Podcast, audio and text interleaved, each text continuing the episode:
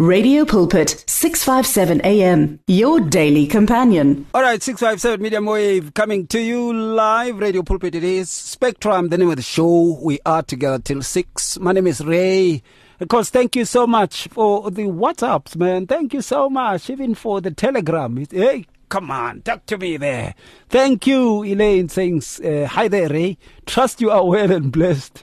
You're doing great. Always nice to hear you on radio. God bless. Thank you so much. Thank you so much. I really appreciate Elaine Cole there. I really appreciate. Right, I said to you, um, we are going to look into some tips, you know, towards those who are in leaderships, uh, even about anxiety, things that they need to look into, you know.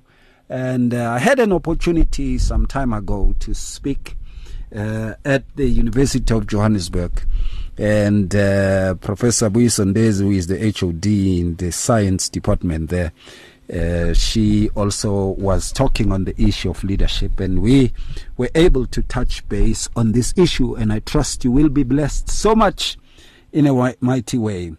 Greetings, Professor. I also greet you, Brother Ray, in the powerful name of our Lord and Savior, Yeshua HaMashiach. I also greet our listeners in the glorious name of our King of Kings and the Lord of Lords. Anxiety is a huge problem, my brother. It becomes even more challenging if it will attack leaders. I hope by now we understand that anxiety is not just a feeling, it's not an emotion, it is the spirit. Hence, the scripture tells us that our Creator did not give us the spirit of fear, but He gave us the spirit of power, the spirit of love, and the spirit of a sound mind. If then leaders will be found anxious, it poses a huge challenge in the whole organization, in the whole ministry. Therefore, this spirit must be dealt with accordingly so that the work of God will continue without any challenges. So today, if you say challenges that are experienced from anxious leaders, challenges that are encountered by anxious leaders, it is a, a big problem that we must all face. But before we speak about the whole topic, I would like us to go to the scripture and look into the book of First Samuel 13. We'll read verse 8 up until verse 13. We'll hear the story of a king who was found anxious and we are going to talk about what are things that are observed from a leader who has gotten to or who's been attacked by this spirit of anxiety. And I believe we are going to learn a lot from that. Let us read together First Samuel chapter 13, verse 8 to 13. Hallelujah. Then he waited seven days according to the time set by Samuel but Samuel did not come to Gilgal, and the people were scattered from him. So Saul said, Bring a burnt offering and peace offerings here to me. And he offered the burnt offering.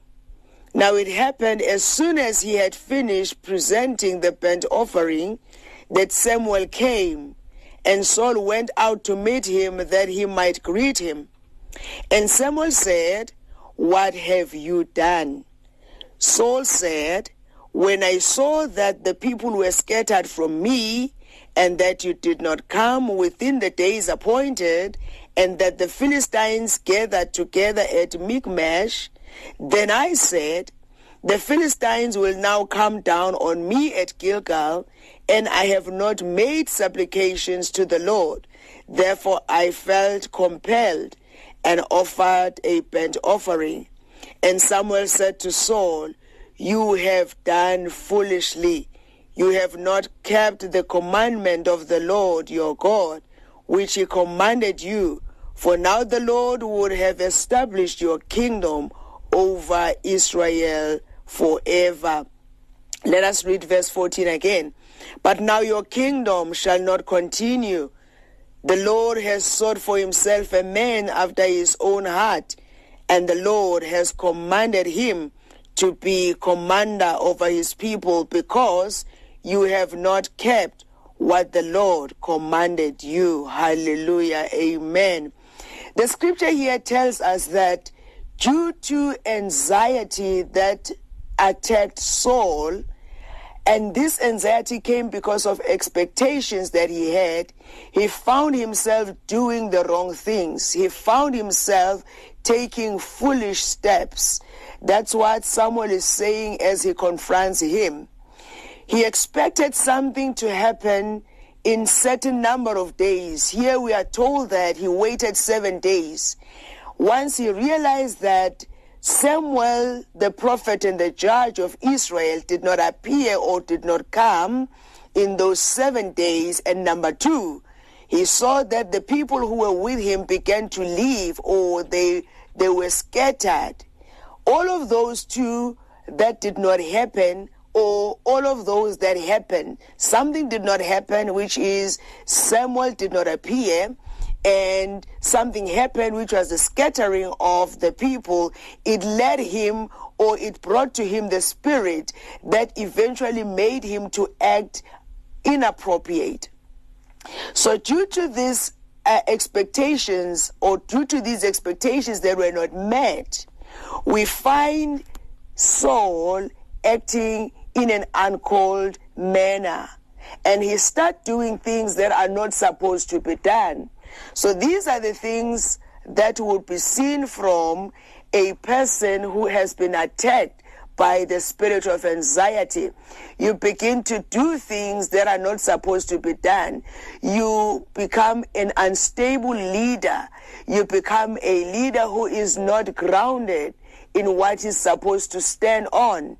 Here we find the platform of the king shaken. We find groundedness being uprooted. We find him not in the right place not the right state of mind. And as a result, we find him deciding things and doing things that are going to put him in trouble with the Lord. And here, what we are hearing from Samuel when he comes, he says, he first start by asking a question, what have you done? Not that Samuel was not aware of what Saul had done, but he wanted to hear him saying it. He says, What have you done? And he begins to tell the whole history, the whole story, the steps of things that happened. He says, When I saw that people were scattered, so it's something that happened around him that brought the spirit of fear. When I saw that people were scattered, number one, and that you did not come, at the time that was appointed. And number three, and that the Philistines were beginning to gather together at Michmash. Then I decided. So three things happened here. People began to be scattered. Number two, he saw that Samuel did not come and the Philistines were coming. So in other words, this spirit is brought by what uh, has happened around the life or around the circumstances and the surroundings of Saul. Things will happen in our lives and around us, and if we are not stable, those things will begin to invite this spirit of anxiety and as a leader, you become challenged in your way of thinking. You become challenged in your leadership. God is telling us not to be moved by the circumstances that we see here he was moved by what he saw people doing. He was moved by the expectations that Samuel did not come at the right time. He was also moved by the attacker who was uh, planning what he was planning. And whatever the attacker was doing made him not to be settled in his mind. And therefore he began to be anxious due to that anxiety. He did what he was not supposed to do. And everything that he was saying, Samuel was listening. And as he listened, he said something afterwards. You know what you've done? You acted foolishly. I don't care what you saw happening around you. I don't care what you thought might have happened if you did not take the step that you took. But everything that you've done is foolish. So anxiety brings us to a state of foolishness and we begin to act in a manner that will put us even in more trouble. Here, due to the foolishness of King Saul, he was found losing even the kingdom that God has uh, given unto him. God was going to establish him as a king of Israel, but because of anxiety, we find Saul losing things that he was going to benefit from the Lord. So these are the things that we can see from an anxious leader. We see foolishness, we see instability, we see him losing ground of rootedness. You are losing your, your state of mind. You are losing the peace of your mind. When you lose the peace of mind, you then cannot think. You cannot be a leader that is expected uh, from you. You cannot lead the people of God into the direction they are supposed to be led to. These are the challenges. So we see him being double minded. So when he saw that Samuel was not coming. He was split between the two. So when he was split between the two minds because of anxiety, his mind says, said, let me wait for, for Samuel because he's the one who's supposed to come and do the sacrifices unto the Lord. But anxiety said, if you don't do this now, uh, even worse thing would happen in your life or even in the nation that you are leading. So it brought the, the spirit of or the state of double mindedness. Anxiety will bring double mindedness in a life of a person. And when a person gets into that state of double mindedness, automatically there's no more faith. You are neither here nor there if you are double minded and you cannot think of taking this decision or that decision.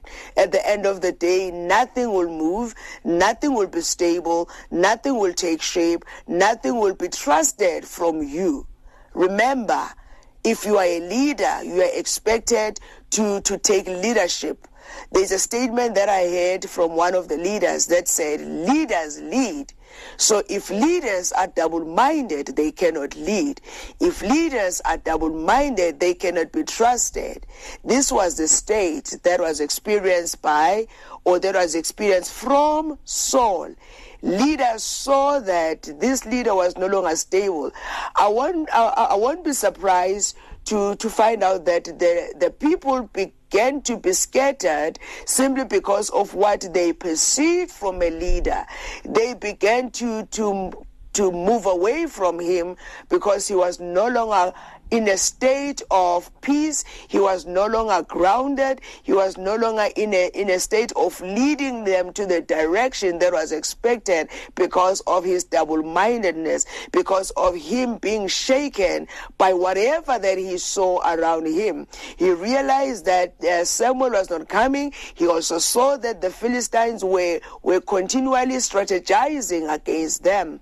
And as a result, he was no longer stable. He became double minded and they began to be scattered.